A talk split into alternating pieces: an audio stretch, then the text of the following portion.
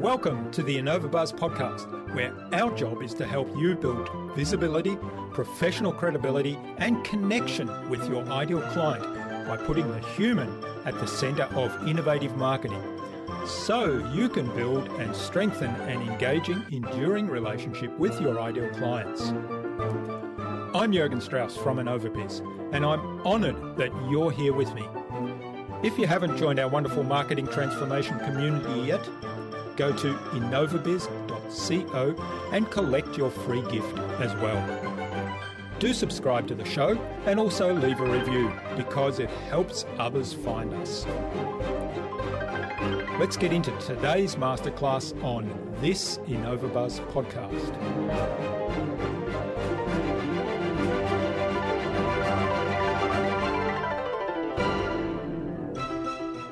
Understand your purpose and why that is unique to you and how that ties into your specific skills and experience.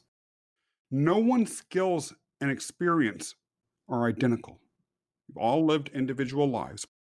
When you tie that to your purpose, not only will it drive you to the right clients, but it will put you in a position where you're able to explain the full extent of the service that you can provide, as well as its limitations.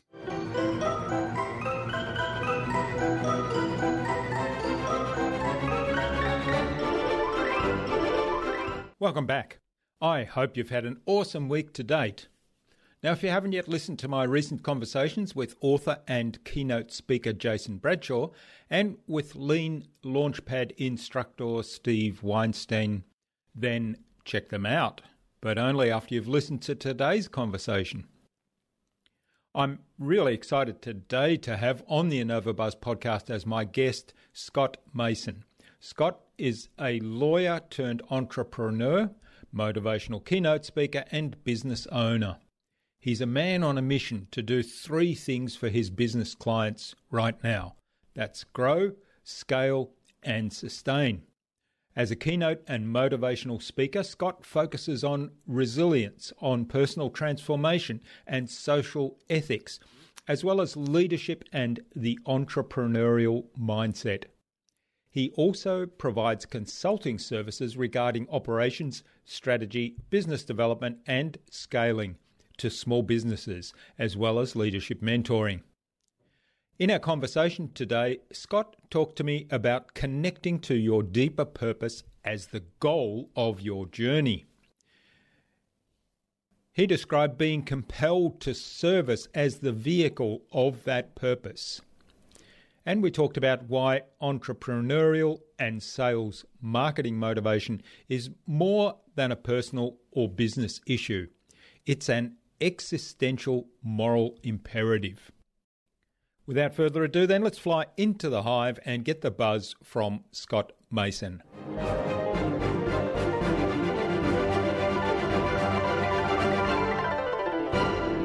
Hi, I'm your host, Jurgen Strauss from InnovaBiz, and I'm really excited to welcome to the InnovaBuzz podcast today from the other side of the globe, New York in the USA, Scott Mason, who's a man with a mission, a passionate keynote and motivational speaker. He's an advocate, he's an entrepreneur, and he's host of the Purpose Highway podcast.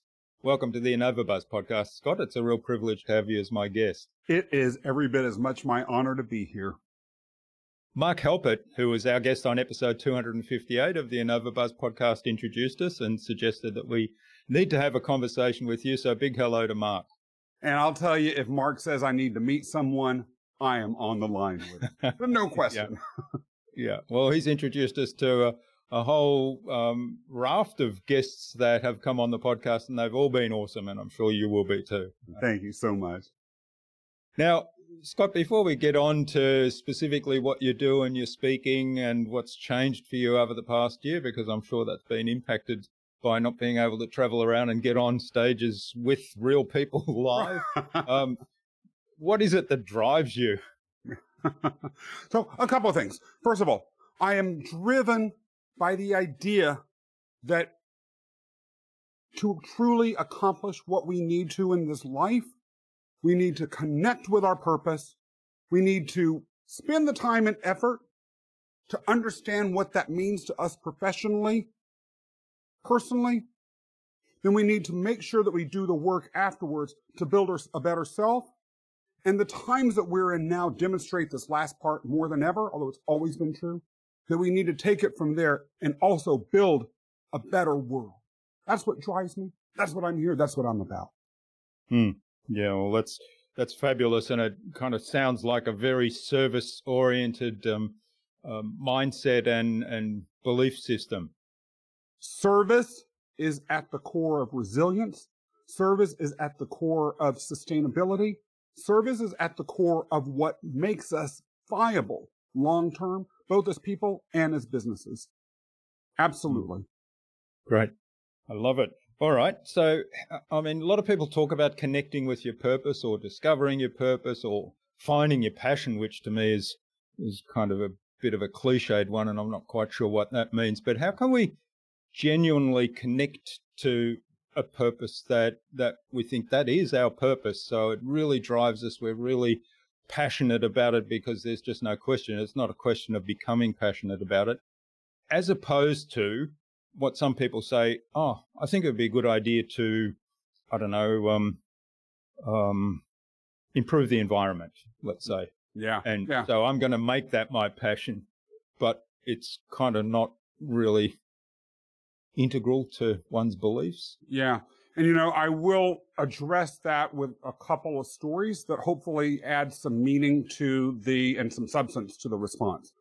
You know, I spent the overwhelming majority of my career doing exactly what you were talking about, working on in entities and on projects that had externally important meaning that were of substance and that impacted the world in a way that was very, in some cases, very showy. I mean, I worked with New York City's Homeless Services Department, for instance, in transforming the way it dealt with every single homeless family within the city's borders.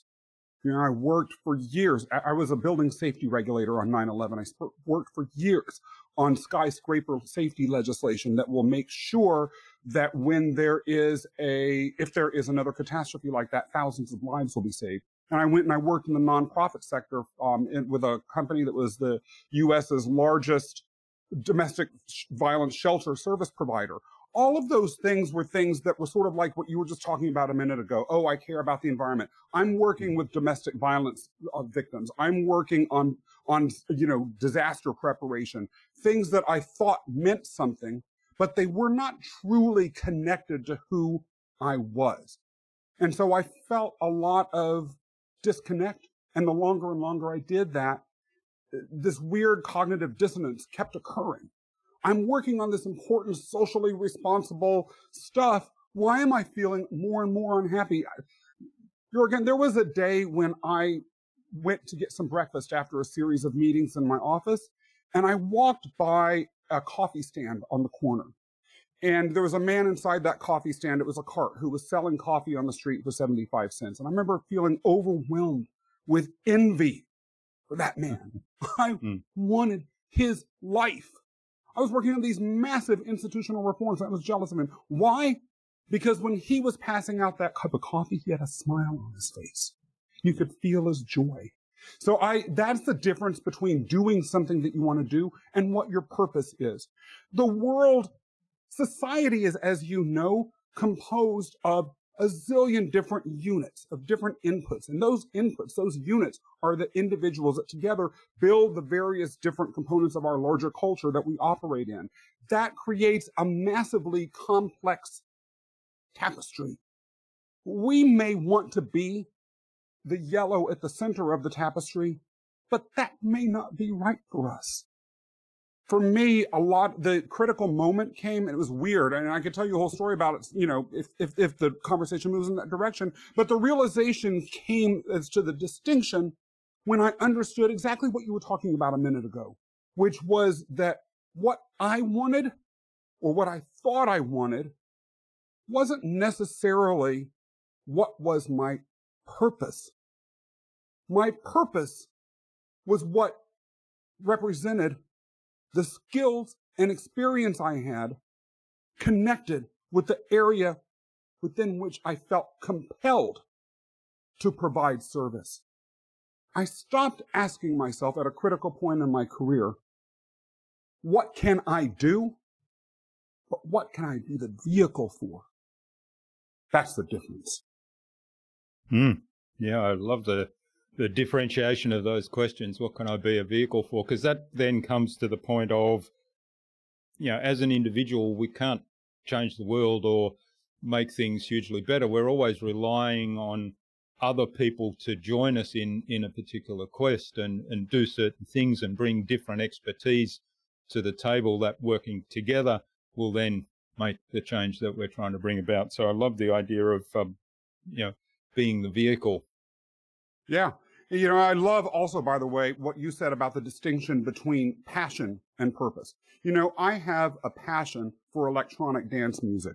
That does not mean my purpose is being the next, you know, Daft Punk. Uh, yeah. Passion is merely something that you like. Purpose is something that's driving you. Hmm.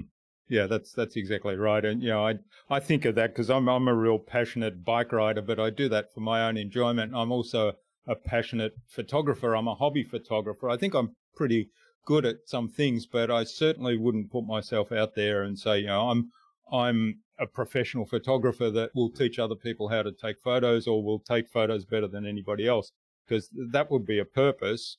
Whereas for me, it's a passion because I just get enjoyment out of it. Yeah. Yeah. And you know, it's interesting that you use those examples in particular because what they are talking about is accepting, by the way, that our passion, even if it's something that we're really good at, as opposed to our purpose, are driven by entirely different mindset and they come from different ego places. You can be the greatest bicyclist in the world. I love to bicycle, but God knows I'm not the best bicyclist in the world or anything like it. But, you know, sitting and saying, because I know I'm great at something and therefore that is going to be my contribution to the world is letting your ego drive what you think your purpose is, mm. as opposed to saying, I'm going to let my ego go to the side. What is the need for me? What is the service that I can provide is an ego smashing experience because sometimes that isn't what you believe you're, you like the most.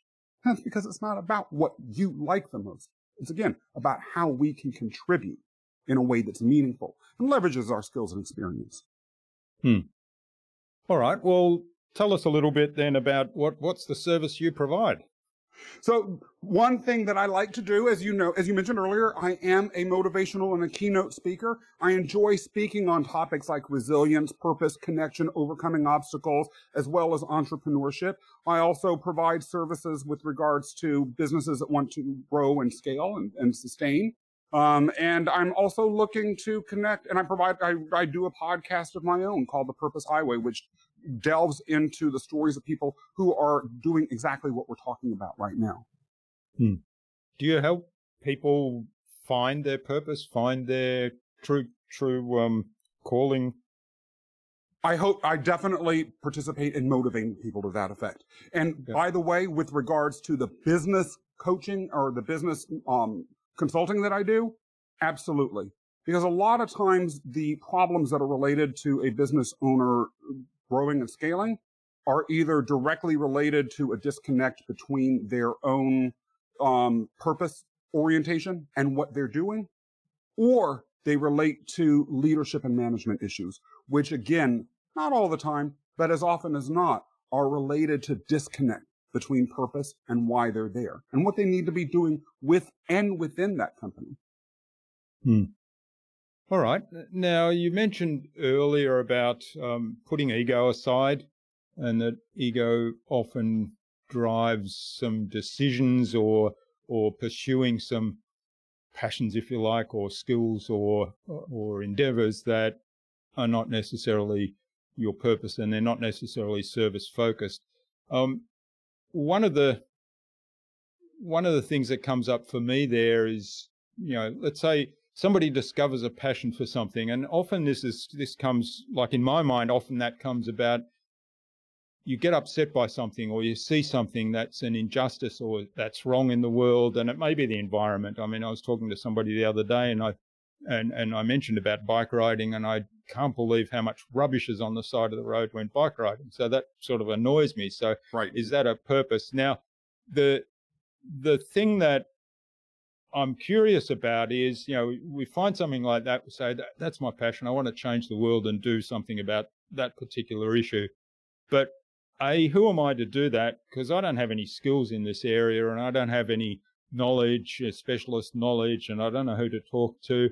Um, so how do we go about like because we underestimate what we can actually do or what we can actually achieve in some of these areas and often people will walk by that and say well i don't know what to do about that yeah yeah i would say the first thing to do is look at honestly to what extent if, if you think that there is a connection between your passion and your purpose because I don't want to say that they're always mutually exclusive. That may not be mm-hmm. true at all. And in fact, some of the people, particularly when I worked in the homeless services space that were in that area, it really was both their passion and their purpose. So number one, is it something you, it's important for us to sit on it for a while and think about it. Am I feeling the passion in the moment or is, and is it something I even feel strongly enough about? And is it something I feel strongly enough about that where I am willing to make whatever sacrifices are necessary to do that. If you're not willing to sacrifice to do that, and it may be sacrificing significant financial money or financial capital, it may be um, sacrificing a career that you are working in that has been lucrative for you, then it's probably not your real purpose. It probably is just something that you, you care about. That's number one. Number two, are you willing to take the time and energy and invest in researching and then trying out how you can commit to that. So let's say you believe that anti-littering is your purpose because you've seen that on your bicycle rides and you're sick of it. Well, what are the opportunities for you to actually do something about it? There are, as we all know, I'm sure, you know, in your country as well as in mine, there are a zillion sort of anti-littering campaigns that you can get involved in. Fine. Are you going to take the time to research it? Are you going to take the time to get involved? And because commitment to purpose ultimately involves leaving the ego behind. Are you going to be willing to roll up your sleeves and do the ego's less work that may hmm. be involved in getting more deeply involved? And again, committing more time. As you get more and more deep into it, do you have the skills and experience necessary to do anything? Or are you willing to take the time and energy to figure out how to leverage those and to network your way into that situation? And again, are you willing then to take the ultimate risk and make the sacrifice to do it? You know, when I worked in the nonprofit sector, again, with these, with the domestic violence services, um, shelters, domestic violence shelters, that company also ran homeless shelters. And we would get senior executives all the time that would interview for the C-suite positions. I was in the C-suite of that company and so was always involved in the interviewing process. And they would say things like, I believe this is my purpose. I want to give back. All of this sort of stuff. Then we would tell them what the salary was. And all of a sudden, that commitment was gone. It wasn't their purpose. Or if it hmm. was, they weren't real, they weren't ready to embrace it. They wanted a change. They thought it might be something that was nice to do. There might be the ego boost that could come with saying, I work for a nonprofit and there, and I'm working on homeless service projects and people will admire you and think you're a good person. That is what I think they wanted. You've got to sacrifice if you really want to connect with your purpose. Hmm.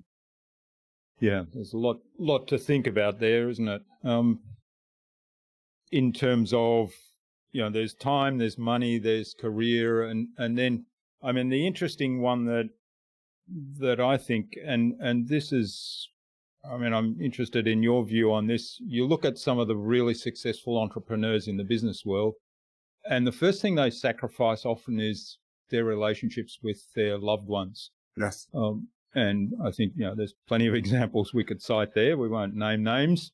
Um, but the, uh, I'm curious, you know, why are we, uh, why are we as a human species so prepared to make that sacrifice in order to further our careers, climb the corporate ladder, and all of that stroking our ego, of course. And yet when it comes to, you know, oh, I'm passionate about this, but no, I'm not going to sacrifice money or I'm not going to sacrifice time.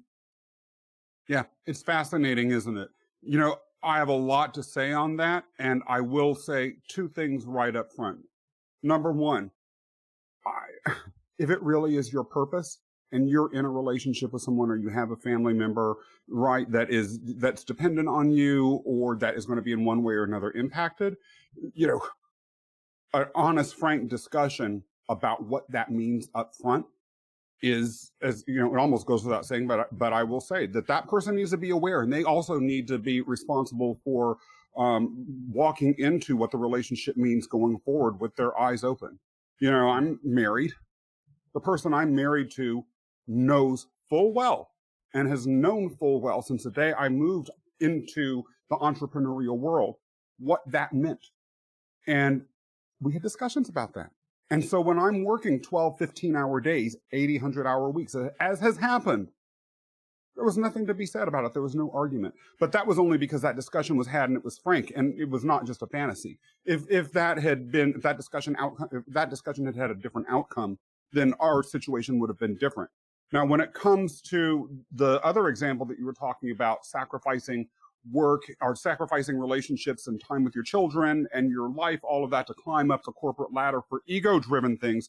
To me, mm-hmm. that's a very different, that's a different animal because on the one hand, you are providing at least ostensibly prestige, money, security to those that you love. So they ideally are getting something in, in exchange and you're contributing to them. But I think the problem happens, and it happens a lot, Jurgen, in what is embedded in what you were just describing.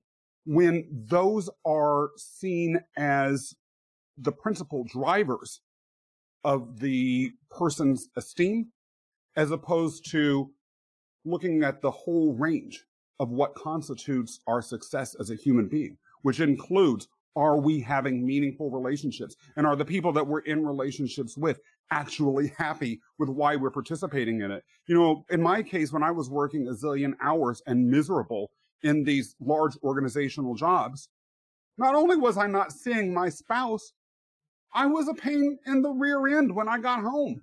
No one wanted to be around me. So there wasn't even that being offered. After a while, my spouse wasn't getting anything.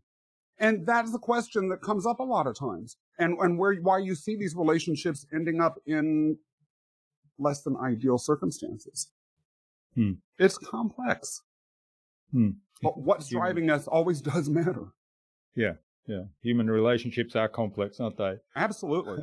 hmm. Okay. Now, um, speaking of bicycles, we'll take a little bit of a tangent here. Um, you, you, tell a story where I think is a bit fascinating, and it's a, a, story about a bicycle in the sun that kind of turned your life around. So tell us a little bit more about that one. I'm glad you asked, bicyclist. bicyclist. you know, as I mentioned, um, I worked for nearly 20 years in government service. And on the outside, I had a career that seemed extremely successful. I advanced rapidly, consistently, due to hard work, reputation, and extreme competence.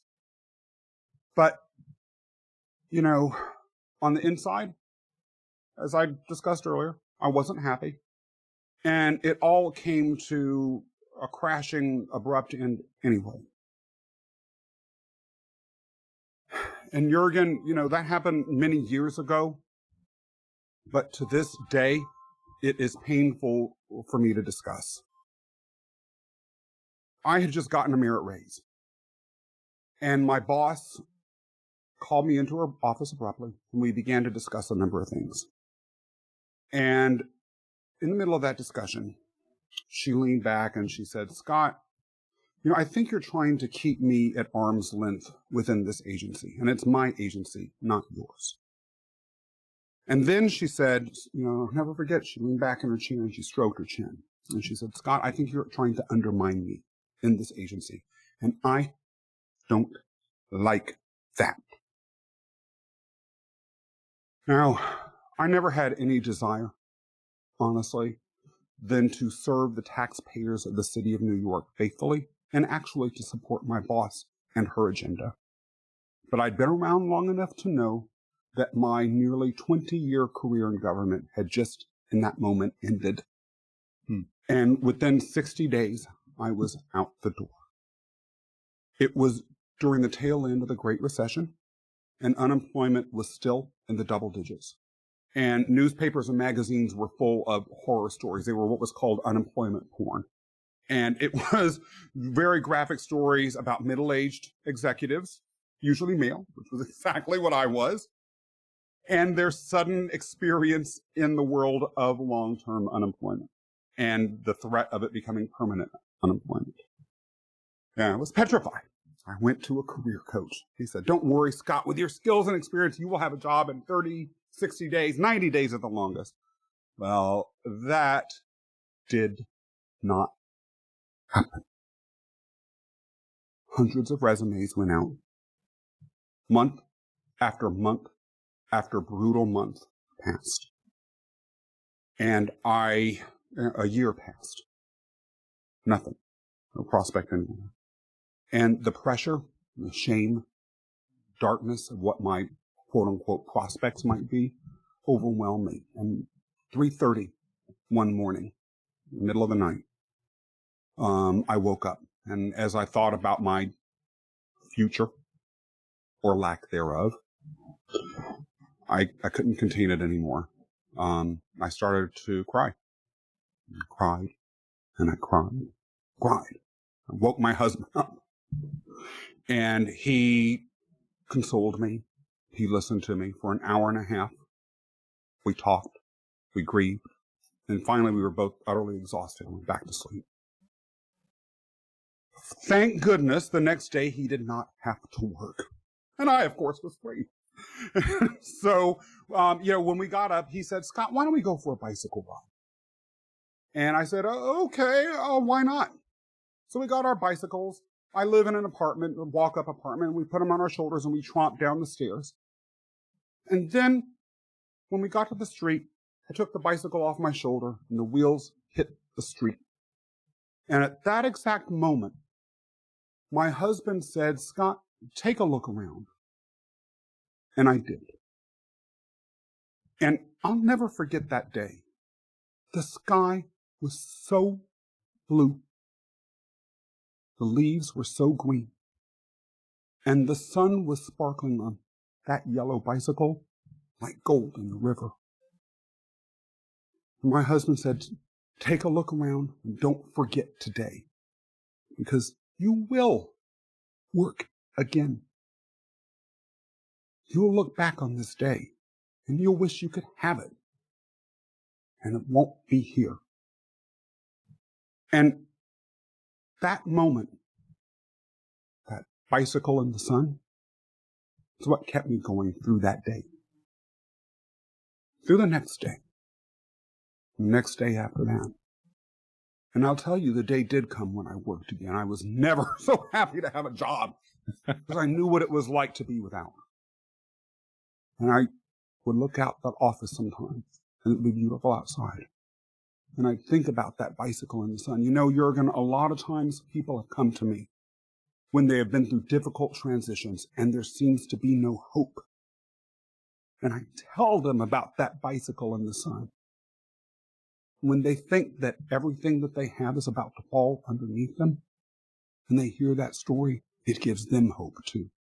That's why that event happened to me. And that's my story about the bicycle and the sun. Hmm. My son, and I stand by it too. that's fantastic. Yeah. yeah. Bicycle in the sun's going to have a whole new meaning for me now. okay. Now, when you talked about um, finding another job, then when, when did you get into entrepreneurship and working for yourself and starting the speaking gigs? Well, I had to, so during that time when I was waiting for a job, um, you know, I had to hustle and start to make some money. So eventually a friend of mine introduced me to a man that owned a family of martial arts schools. And he was looking for someone with legal and organizational leadership expertise because what he wanted to do was take those schools to the next level. And I had that. So we met and it was love at first sight. So even when I eventually got the next full-time job, I was still doing consulting work for him. And one of the ways that he compensated me was through cash, of course, but he also gave me this incredible gift. It was incredible. And that was the opportunity to, train at his jujitsu schools for free. Can we say that's like the best compensation ever? Yeah. And you know, I met amazing people there that I would have never met other otherwise. I my martial arts skills were awful. And because of that, I was committed to going over and over again just so I could have some semblance of credibility as a as a martial artist. And there was one guy in particular, he had started a silkscreen printing business in his mom's garage using equipment that he had found in the basement of a dead man. And night after night, he would headlock me over and over and over again. We became friends. And he also wanted to scale his business. So he asked me to work on projects with him. And we worked on project after project after project. In that space, there was a lot of people that fit into two categories. One were these sort of old school anonymous manufacturing companies owned by people that seemed stuck, like they were stuck in the 1980s. And then there were also like these really cool hipster types that were artists, but did not have any real sense of how to run a business, nor any desire to do it other than as a lifestyle supporter. So we realized this was an opportunity for us to squeeze in and, and create a differentiator, to have the artsiness and the technical skill that my business partner brought to the table with someone who actually knew how to run a business like a business. And that's how we ultimately decided after literally um, an hour of him beating me up in class one night. We were standing outside in the rain on the sidewalk, and I said, "You know, I've had so much fun working on these projects with your business. Maybe we should more deeply engage." And he was like, "Dude, I'm ready to hop into bed now." And within a week or two, we'd signed the papers, and I had given a resignation to the, to the nonprofit that I was working at, and, and it it was amazing from there. Hmm. And um, with with all the speaking that you do and, and the business that you run right now, how how's the pandemic and the lockdowns and the travel restrictions impacted you and your business? You know, on the one hand, I could sit and say, and I could mourn and say there are opportunities that I cannot have and will never have because I can't go anywhere. But from the beginning, and I learned this from my experience with that silk screen printing company where there is loss, where there is challenge, where others are struggling, there is opportunity. The chance that this is presented to not be able to be out in the world all the time, going here and there, speaking and all that sort of stuff, allowed me to really sit down and take time and figure out what is my message? What hmm. my purpose? Why am I here? How can I affect people? And really do that in a way that if I was running around, I wouldn't have had the time to do. It's allowed me to learn how to leverage things like LinkedIn or my network and fully pull them out in a way so that I end up meeting people like you. It's allowed me to figure out technology. At the end of the day, as everyone has said, and as I'm sure you know as well as anyone else, the world that comes after this pandemic is becomes endemic is going to be very different than what it was like before. And the technological changes that those of us who have chosen to embrace ain't going anywhere. Hmm. It gave me the opportunity to develop that. And I strongly believe that two, pe- two types of people are going to be the ones that really come out on top after this profoundly and tragically Darwinian event. Number one, the essential people They've proven that they're essential. They ain't going anywhere, and they haven't gone anywhere. But the other is those of us who are visionary, those of us that embrace the future, that didn't collapse within because we had that resilience, or weren't those of us who were able to figure out how to be resilient and then viewed this as opportunity are going to be the ones that are rebuilding the new world. And it's going to need us more than ever. Hmm. Yeah, that's a really powerful message, and I think resilience is is a key word there. And I know um, being adaptable is probably the other big message that's come out of this for me, and I can relate to um, what you said about time and and then taking time to reassess your purpose, your mission, your message, and when um, uh, when our first lockdown ended, I took the car out to visit my 92 year old dad who I hadn't seen for ages because the, the lockdown meant that we weren't even allowed to go that short distance, an hour's drive. And I got the car out of the garage and I thought, do I even remember how to drive? It had been wow. so long. And, and then I realized that I needed fuel. So I went to get fuel and I keep records of, of my fuel for tax purposes. And I rode in and I thought, oh, the last time, the last time I filled the tank up with petrol was four months ago. Wow. so that was crazy. And then, and then we had a second, a second wave and, and the same experience again back in, um, late early September when we reopened again. You know, this is taught an invaluable lesson, and that story really exemplifies all of that. That whatever comes next will be beyond what we can imagine. Hmm. You know, I was just a few blocks away from the World Trade Center when it went down. I was hmm. one of the people running from the clouds. That was totally different than any of the other catastrophes that we had had as a country before.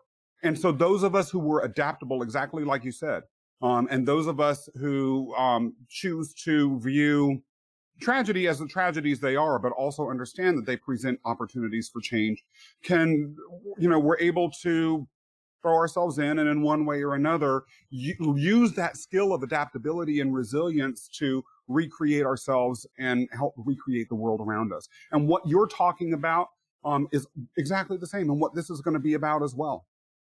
Hmm. So how can we um, I mean, what can we do to to look on the bright side here to recognize some opportunities that are coming up and and to kind of marry up, you know, not underestimate our capabilities in terms of grabbing some of those opportunities to um, be of service, but also to use that to build on our business. Yeah. Well, first of all, I will say that once you understand your purpose, once you've made that commitment to connecting to it, the resilience is almost going to come second nature hmm. because the resilience is driven by your determination to fulfill your purpose. You know, as I dive deeper and deeper into my own purpose through all that, all of the drive, all, I'm sorry, all of the fear, all of the chaos, all of the panic that people around me were having didn't affect me at all. It was very bizarre. Uh, but I felt very, very connected to my purpose. And with that, I understood that every horror around me was just part of another, you know, another step forward, another thing for me and on other folks to learn from. So uh, that's number one. Number two, understand that the bicycle and the sun story right, exists for a reason. Our worst days are going to be experiences that we make through. And when we make through, we make, it's inevitable that we're going to learn if we do so. I think finally making sure that, you know, as we've discussed throughout this, and I, I, hate to just go back to the same themes over and over, but that's because those are the key themes. Yeah, yeah. Which is that these experiences, particularly in business, are opportunities for us to let our ego go. In fact, they're imperatives. When we let our ego go, a couple of things happen from a business perspective. Number one, it allows us to honestly look at our business and say, okay, really?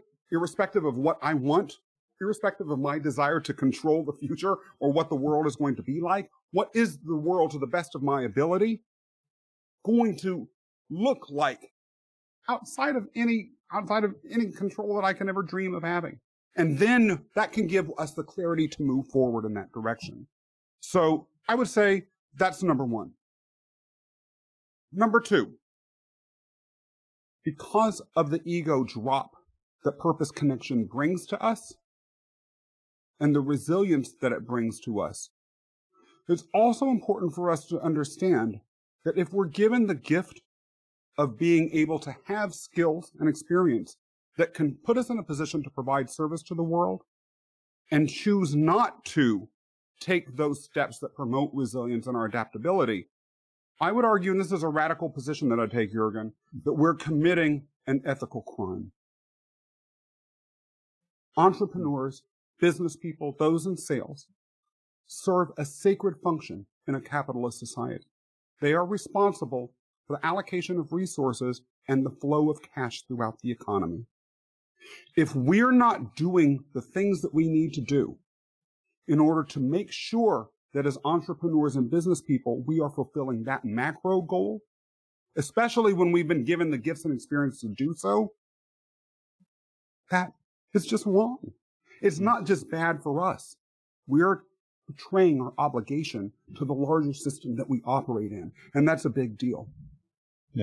One of, one of the things, one of the questions that raises for me, and I know you're, you know, I, I think I know your message on this, and that's around people talking about themselves and promoting themselves in terms of a marketing or a sales message, promoting what they do and their service. How, how can, I mean, there's a hesitancy that I see. I mean, I certainly have it. Um, there's a hesitancy I see with people that have this service mentality, the service mindset that I don't want to go out there and just talk about how great I am and what my skills are and tell people about that. And yet it's exactly what you've just said. It's by being quiet about it, you're doing a disservice because out there somewhere are people that are desperately in need of what you have to offer. And yeah. And some, if they, oh. if they don't find out, well, you know, you're basically you're withholding that from them. Absolutely. Again, that goes as to the point about the ethical crime related to not putting yourself in a position where you are truly providing the service that your purpose drives you to. I'll also say sometimes it can be related to a lack of understanding as to how to effectively present ourselves so that it is really um whatever it is that we're trying to provide to the world is truly presented as a service and not just an ego trip you know, I before I got to where I, you know, working on the with the sort of line of work that I'm in right now, as I mentioned earlier, I was with that silkscreen printing company, and eventually my business partner and I developed separate visions for the company. He wanted it to actually scale down. I wanted it to continue to grow. 50-50 owners, you can't have one person wanting to Mm. shrink it and one person wanting to grow it. So we had an amicable split and we agreed that due to the fact that I had had a much longer and varied professional experience, I should be the one to leave because I'd better be able to recover and reinvent my life. And I didn't want anything bad to happen to him because this wasn't anything personal. But nonetheless, there was a grieving process that happened. That company, the Brooklyn Press, it was my baby. Hmm. And so even though we had amicably agreed to separate, and even though um, I left, you know, on my own accord, what could have been I was very sad about. And I also felt a little bit of shame because I thought, you know, people will think that I'm a failure for not having carried this through to whatever its ultimate destiny was. When I began to orient myself towards this next chapter, being focused on service, driven by purpose, how I approached the conversations changed you know, I hadn't told a lot of people in my network about the departure for the reasons I just mentioned. But I called up a lot of them once I realized that my mindset had shifted and said, look, well, I've left the Brooklyn Press. I have, I did these great things with it when I was there. I have all of this executive experience. Let's just have a conversation and maybe I could just be of some service to you. How can I help you out? I'm not trying to ask you for business. I'm just trying to offer myself and what I have because, you know, why not else? I've, I've been given them for a reason. What do I have to lose? Amazingly, people responded accordingly. Scott, you've left the Brooklyn Press. Uh, you have all of this sort of stuff and you're willing to talk to me about it. Can we pay you for that? Will you be willing to do with our business what you did there? The introduction to the conversation was totally different, and the tone of the conversation was totally different. And by the way, taking that approach to my conversations with my network meant that as 2019 closed and 2020 began, I actually had a roster of clients and enough work so that I was struggling to set up an LLC a bank account and an invoicing system to even get paid for all of the work that I was doing for my clients. I was in the rare position of being flooded with work from clients before I even had a business. Um, that's service. Yeah. Yeah. So it's a, it's about how, how to, how to word the message and make sure that, yeah, it is an offer of service first and foremost. And it's about I, what I like about that. It's kind of you. You said, "Well, what have I got to lose?" So there was no expectation at all, and I think a message like that that's put out there in service without any expectation, people realize that's what it is because they know, you know, there's no expectation out of this. Um, and it, it is just a conversation. And often, you know, that's the, the anomaly there is that often they, they will actually lead to business. Whereas if you went out pitching business and pushing really hard, you probably would have struck out most times. Two interesting things happened once the lockdown began here in New York City. First, two of the clients that I had, due to the business closures that were required, suddenly went from millions revenue to zero. In both cases, it was within a week. And when they told me that, I said, okay, look, I'm still going to work with you indefinitely. I'm here to serve you. I care about you. We'll deal with payment another time. My main concern is making sure that you are alive. One of the businesses eventually, you know, got uh, some assist, federal assistance and put me on the payroll immediately because of that, even when they let other people go. The other business responded by saying, Scott, you will be the person who is with us until the end of the road. That was what service brought. On the other hand, I was on the phone with a client of mine and that company's external CFO for a conference call during the early days of the pandemic. And the CFO company did not realize that the principal of that client company of mine had gotten on the conference call. And so the principal of that company overheard the CFO company saying, look, our financial situation is bad these people have some cash in the bank. Let's talk to them about making sure that we um, raise our prices for them. Maybe that will cover some of the losses that we're having. The mm-hmm. client heard it all. and you can imagine the future of that relationship with the company. That was not service orientation. Yeah, yeah. And that CFO company has faced challenge hmm. since.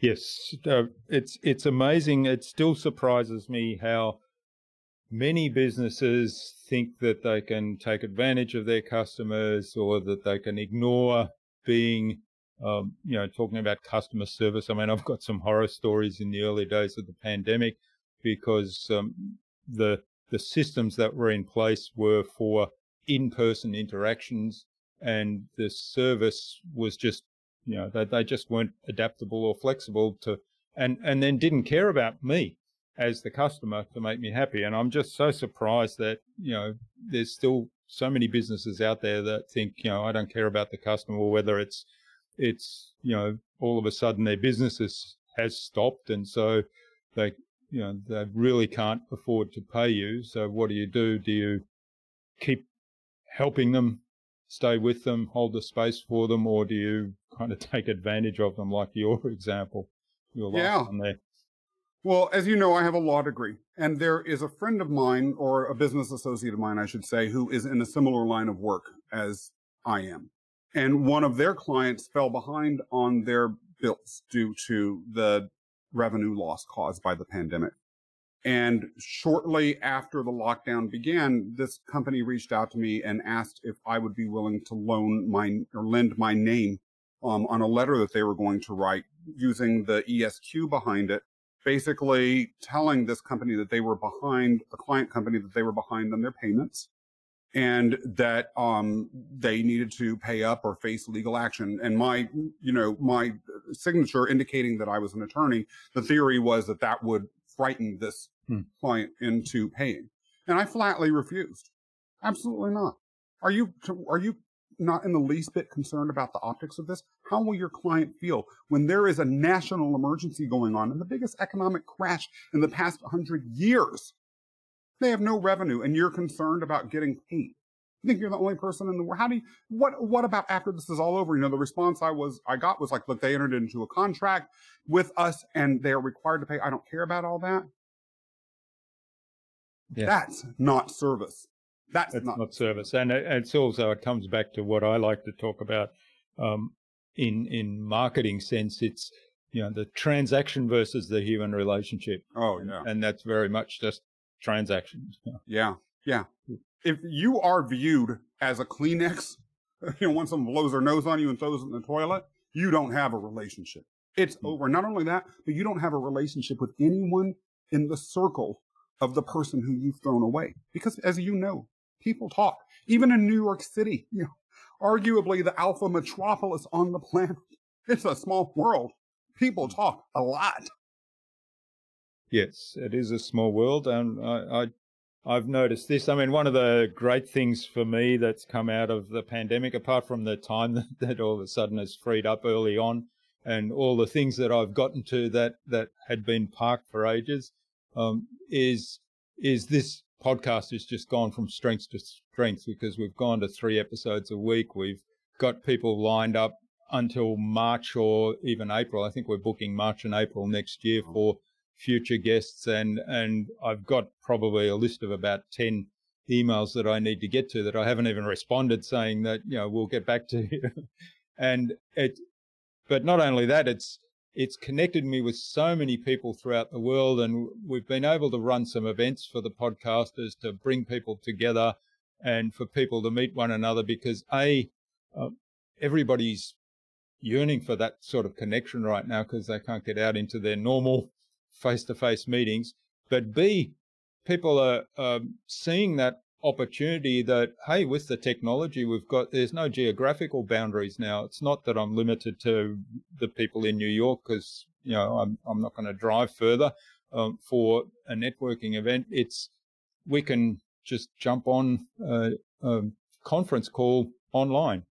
And for me, I think back to the early days of my corporate career where I was working for a company and I had a, a an international role.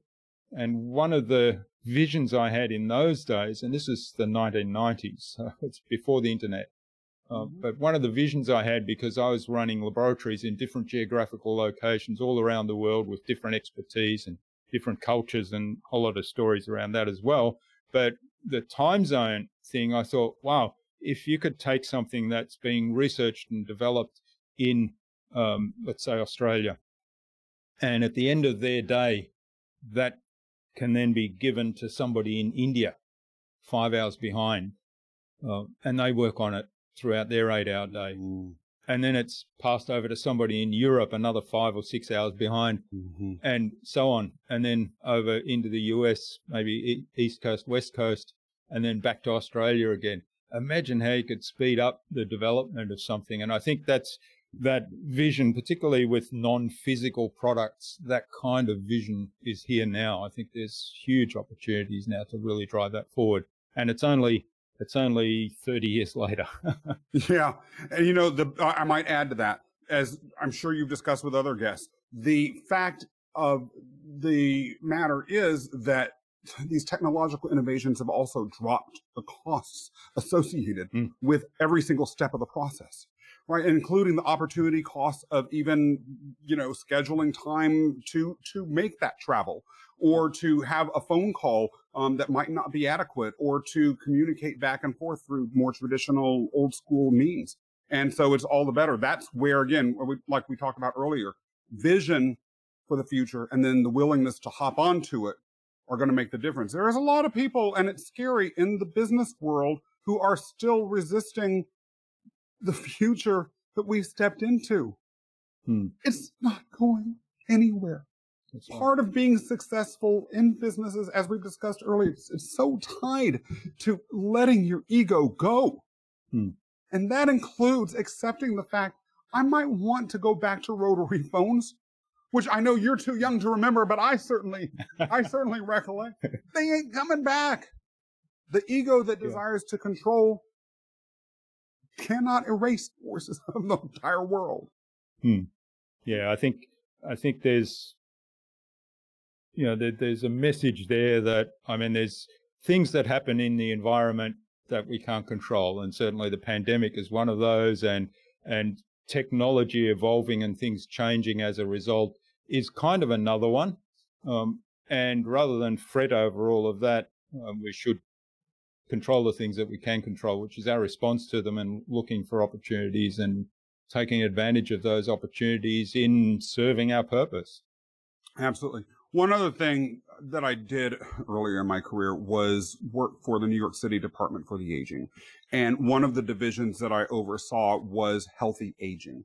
And so in order to function in that job, I had to develop a, at least a working understanding of the factors and the results of the inputs that people you know had with regards to um, things that would help make aging a positive experience or a negative experience. And the openness and willingness to embrace change was one of the key factors in people maintaining cognitive strength as they got older. And by the way, these cognitive declines, as again, I'm sure people listening to this have heard, began as early as the early, you know, early 30s or even late 20s. Mm. So resistance to this change isn't just, by the way, about maximizing your economic benefit. It's not just related to serving your purpose. It's maintaining your brain health. Well, yeah, yeah. Yes, great point. And and certainly, you know, I I I mean, my dad, he's as I said, he's 92. He's um, he gets on the internet every day. He's he's researching uh, battery technology right now because he he's actually to get his mobility good. He's bought himself an electric wheelchair recently, and there's he's not sure whether the battery indicator is right or not. So what he's doing right now is researching battery technology and how the battery works. Now it's that's kind of in his area of expertise. He's an electrical engineer by trade, but it's fascinating that he's gone on the internet and each time we talk, he explains to me how batteries work, how lithium batteries work. it's fabulous. I was going to say, isn't that a beautiful thing to observe? Hmm. You know, as opposed to people, you know, my best friend when I was growing up, his parents spent their retirement just watching TV, hmm. game shows. And, you know, they, I'm sure were engaged with whatever it was that they were watching on TV, whatever these game shows were, these soap operas. Um, but it's not quite the same level of life yeah. as a 90 plus year old man talking about battery charging in his hyper technologically futuristic, you know, made um, wheelchair or, or, whatever it is. I, I love it. Hmm. All right. Well, this is fabulous, Scott. I mean, we, I could go on talking for ages. When I just realized what the time is. So I think it's a good point now to move on to the buzz, which is our innovation round. And it's designed to help our audience who are primarily innovators and leaders in their field with some tips from your experience. So I've got five questions, and hopefully you'll give us some snappy and insightful answers that'll inspire the listener to go and do something awesome today as a result. I don't know if I'm ready, but I'm here. well, let's give it a shot. So, what, what do you think the number one thing is anyone needs to do to be more innovative? Be mindful of the fact that if we are not innovative, we are at profound personal, professional, and social, social risk. If we're not aware of it, then we can't put ourselves in a mindset where we are adjusting to be that way. Also, I guess I might add sort of as a tag along to understand and accept whether we like it or not, that innovation, personally and professionally, is the absolute key to long-term sustainable survival to us as business people and as individuals. Hmm. And even the planet, I think, in terms absolutely, of, you know, the big absolutely. issues that we're facing as a species. And yeah, yeah, I mean, we may have to migrate to other planets that don't exist if we don't do something about that. Hmm. And accept the fact that those things are necessary. Totally. Yeah. Okay. Now, what's the best thing you've done to develop new ideas? Interestingly enough, we were talking about networking earlier and how a lot of these technological changes um, have opened the doors to networking beyond what any of us could have imagined. And our own developing relationship is an example of that, cross continental. The reason why I mention that is because we can have the greatest ideas in the world, or the, at least the greatest ideas that our own brains can put out.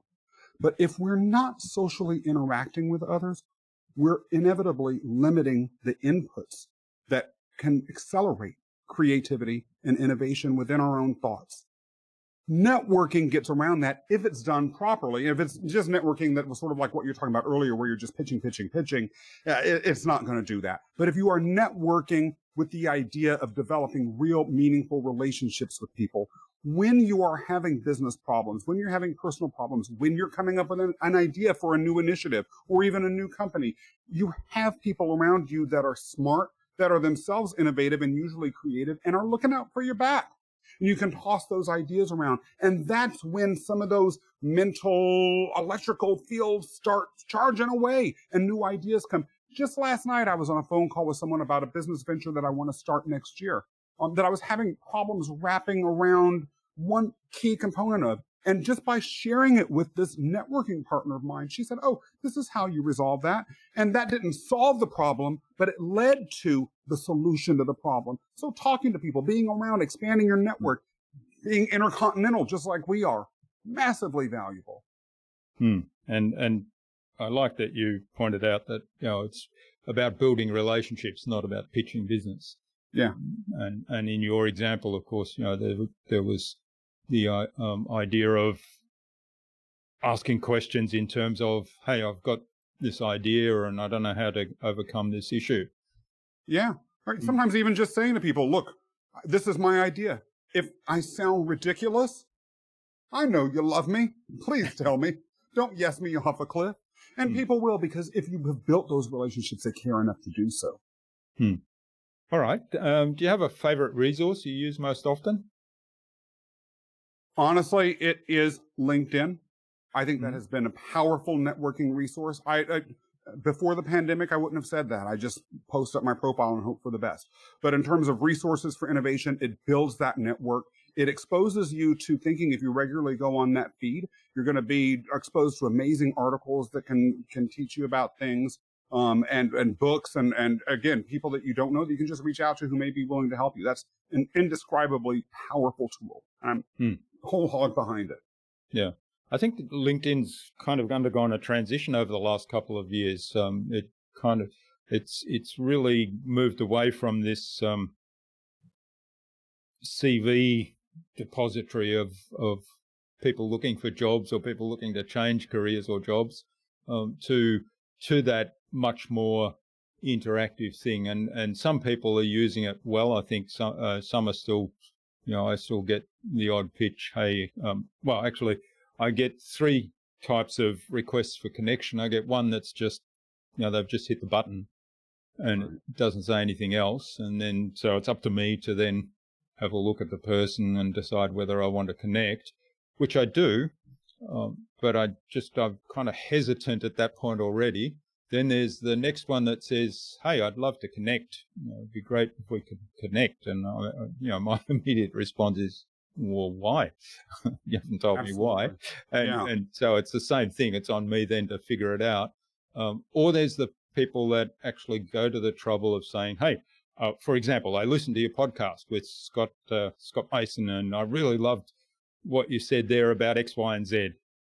And wouldn't it be great if we could connect here and continue a conversation. Now, that one I will immediately accept and I will respond with, Hey, I'm glad you enjoyed it. What was your biggest takeaway? I'll, I'll, I'll continue that conversation along whatever lines that was. And there's nothing about um, any pitching. So it's really just about a relationship and a conversation. Yeah, and I have met some amazing people that way. I mean, really awesome. Mm. And I, I, could not agree. I could not agree more. The other thing, the other type that I've occasionally gotten, and it's unspoken, but I've got to throw this out here as a way not to use LinkedIn because it's devastating. Which is, it's not a dating site. I, I, I, don't. I'm not looking for love from you. Go somewhere else. And that yeah. occasionally has happened, and it's if you want to destroy your credibility before it even has a chance to be built up, that's the way to do it. Yeah. Okay. Well, I haven't had that on LinkedIn. I've had it on some of the other platforms. well, it's probably just a matter of time. yeah. All right. I feel left out now. What's the best way to keep a client on track, Scott? I'm a big believer in developing plans with their input a lot of entrepreneurs that I work with or small business people that are looking to grow, scale, and sustain have not had a formal project management planning uh, background that they can take advantage of. I can bring that to the table, but it's something that can easily be learned. And then making sure that we regularly meet in advance, go through the accountability portion of those plans, check up, and you know, also develop a relationship right from the beginning. If this is your Mm. personality type, which is mine, which is that part of what I need to be able to do with you is hold you accountable for that. If you're looking for a yes person or someone that will just listen to your excuses for why you haven't done what you said you've done and just paid, you're paying me money to hear that, you know, I, I think that's foolish. Um, and I would not recommend it for you, but I'm not interested because I've got my own purpose in life to fulfill. Um, and I'm pretty clear about that with all of my clients right up front. And once you lay that down, and then if, especially if you act on it, um, they'll actually, in my experience, come to respect you because on some level or another, they know that they are deficient in one way or another. And we all are deficient in some things. So that's not a judgment on them. Um, but then that puts them in a position where they're able to hear because they've made that commitment. My pushing them on meeting the deadlines and staying on track with what they said they're going to do. Most of them appreciate it too. Yeah. Even if they're mad in the moment. yeah, I love that, and um, I think it comes back to the old, you know, the what we've been talking about throughout the conversation is service because you're in the best service to your client if you Yeah. say, "Hey, here's what we agreed on. Um, has that changed? If it hasn't changed, then you know this is what we need to do," and Yeah. holding them accountable. Absolutely. If it's hmm. coming from a place of love, people can tell. Yeah. Okay, now what's the number one thing you think anyone can do to differentiate themselves? First of all, understand your purpose and why that is unique to you and how that ties into your specific skills and experience. No one's skills and experience are identical. Hmm. All lived individual lives, particularly if we've had any professional success at all. When you tie that to your purpose, not only will it drive you to the right clients, but it will put you in a position where you're able to explain the full extent of the service that you can provide as well as its limitations. So for instance, when I work with clients on um, building uh, and scaling their, their businesses, I say right up front, although I have a law degree, I will not be litigating your cases. I have not litigated for 25 years. That's a disaster waiting to happen. I'm not, although I'm familiar and comfortable with, um, you know, technology as a user, I am not going to be able to provide you with competent IT support services.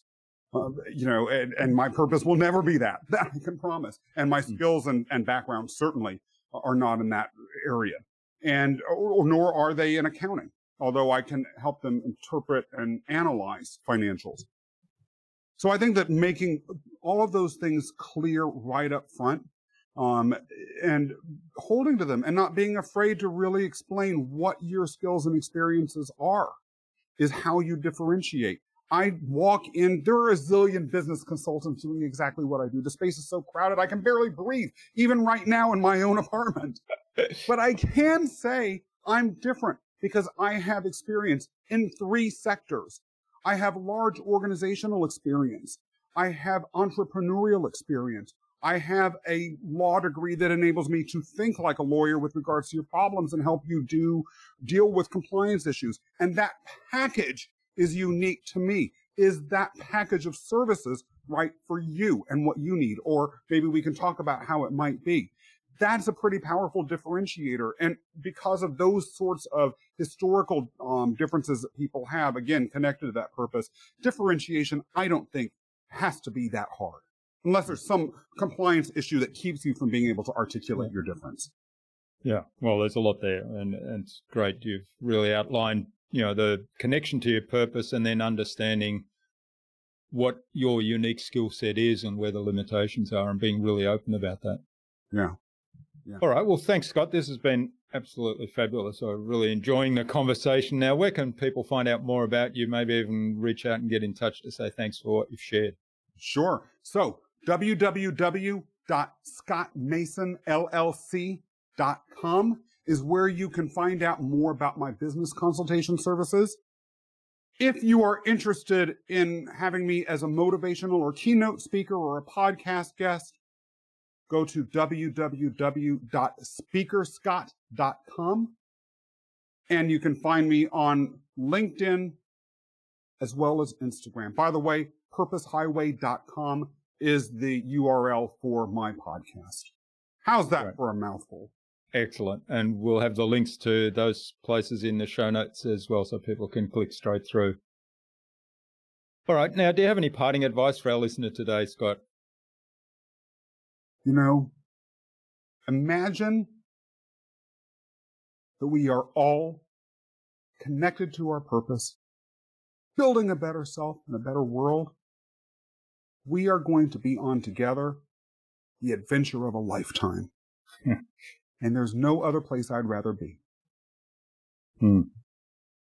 Great. And we've covered that in detail with lots of stories and examples. So thanks for that. Now, finally, Scott, who else should I get on this show and why? I don't know if you know the one and only Oleg. Hmm, well, I don't believe so. Oleg is a collaborator of mine. He and I also run a um, uh, Facebook Live show every Thursday night called Just a Squirrel, where we talk about deep questions. He's an entrepreneur as a, and a speaker as well that does a lot of conversation um, around resilience, fortitude. He has some extreme life experience, and he's an interesting, smart guy. Um, and he's been able to transmogrify that experience into uh, being a founder of a very interesting um, and unique nonprofit, as well as hosting his own podcast and and talking everywhere he can. And he's well worth listening to. Great. Well, we'll get an introduction to Oleg from you and um, bring him on the I- show. Cannot wait. Excellent.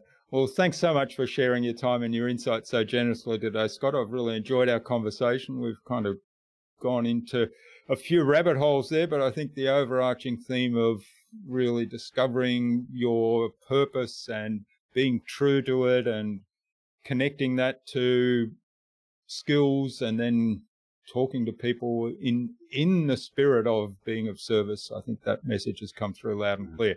So thanks again for sharing all that with us. I've really enjoyed it. I hope you have and please do stay in touch. It was an incredible pleasure. Thank you.